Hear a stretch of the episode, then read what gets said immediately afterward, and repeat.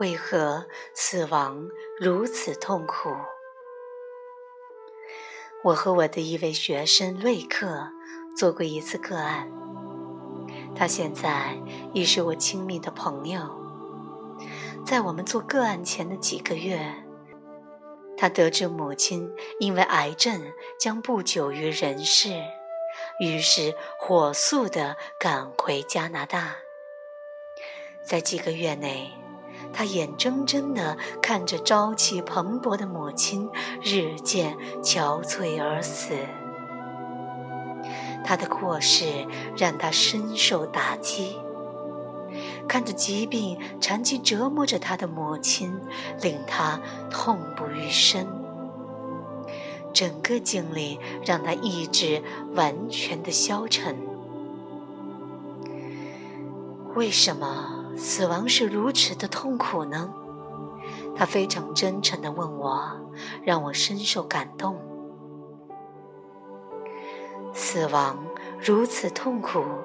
是因为我们执着于自己熟悉的生命，我们执着于我们所爱的人，我们执着于人和物，我们甚至执着于日常的生活习性。死亡结束了这一切，而紧接着死亡而来的是进入未知的旅程。害怕是自然的，我们会为自己感到害怕，为我们所爱的人感到害怕，因为我们害怕未知。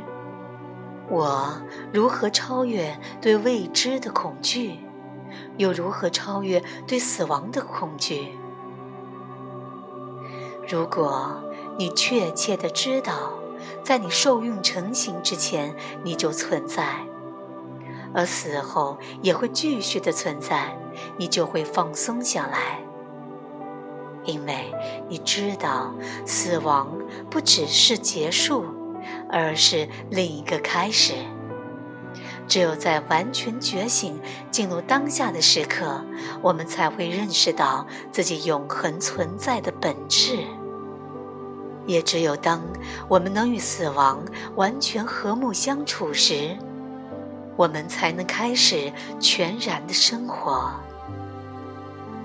要和死亡有良好的关系，我们必须学习让刚刚消逝的那一刻死去，然后我们就能不断的在每个当下时刻更新自己。而当下时刻才是生命之所在。死亡并不可怕，可怕的是没有全然的活出生命。在反思我的话时，瑞克内在深处的一点东西正在翻涌。你现在有什么感受呢？我问他。很悲伤。闭上眼睛。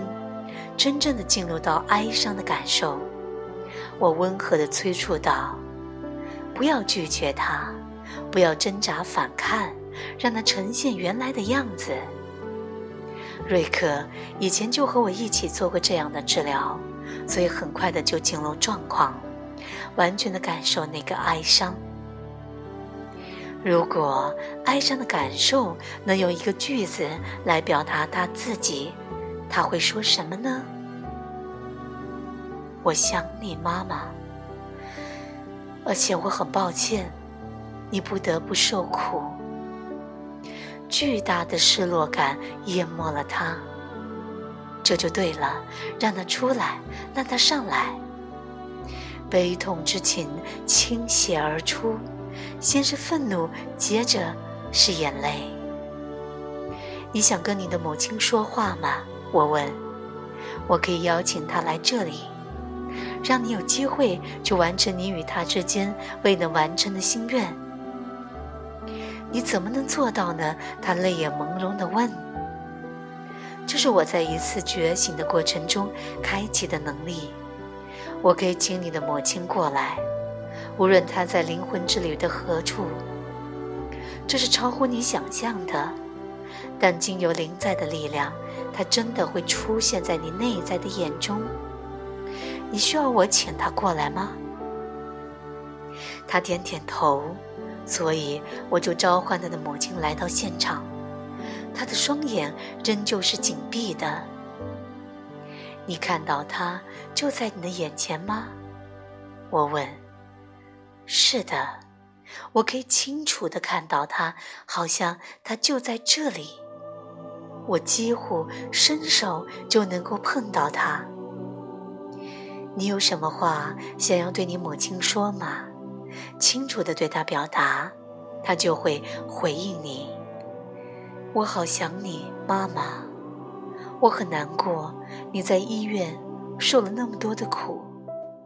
他开始感到醉酒。你是那么勇敢，我好想能够多帮你一些，也想让你舒服一些。我甚至没有告诉你，我是多么的爱你。他是怎么回应的呢？我问。他告诉我他的死亡过程，在他死的前两天，他找到了和平，并且知道没有什么好担心的。他觉得自己完全被一股温暖而美丽的爱所包围着，完全的被保护着。他对自己要去的地方充满期待。我引导他和母亲进入深层的交流，最后他睁开眼睛注视着我。在他死的时候，我没能和他在那和平的地方相会。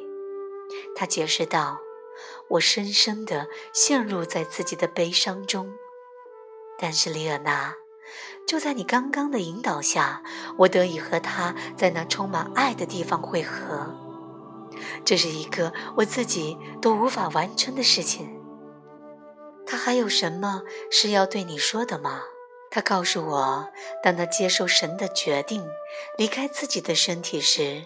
他获得了极大的快乐，他要我也接受。我可以感受到瑞克的抗拒。我们本来就是要顺从的生活在宇宙的旨意中。我告诉他，无论每一刻发生了什么，都是宇宙的旨意，因为它已经在发生了。就是说，我必须臣服于痛苦。你不是臣服于痛苦，而是臣服于你生命中发生的一切，即使那是你所爱之人的死亡。让你痛苦的是，你拒绝接受所发生的事。母亲的去世对你来说可以是一件快乐的事，如果你接受它。并与他同处于离开时的状态下，瑞克似乎明白了，他放松了下来，深深地进入到灵在。他继续和母亲对话，直到感觉完成了，才停止。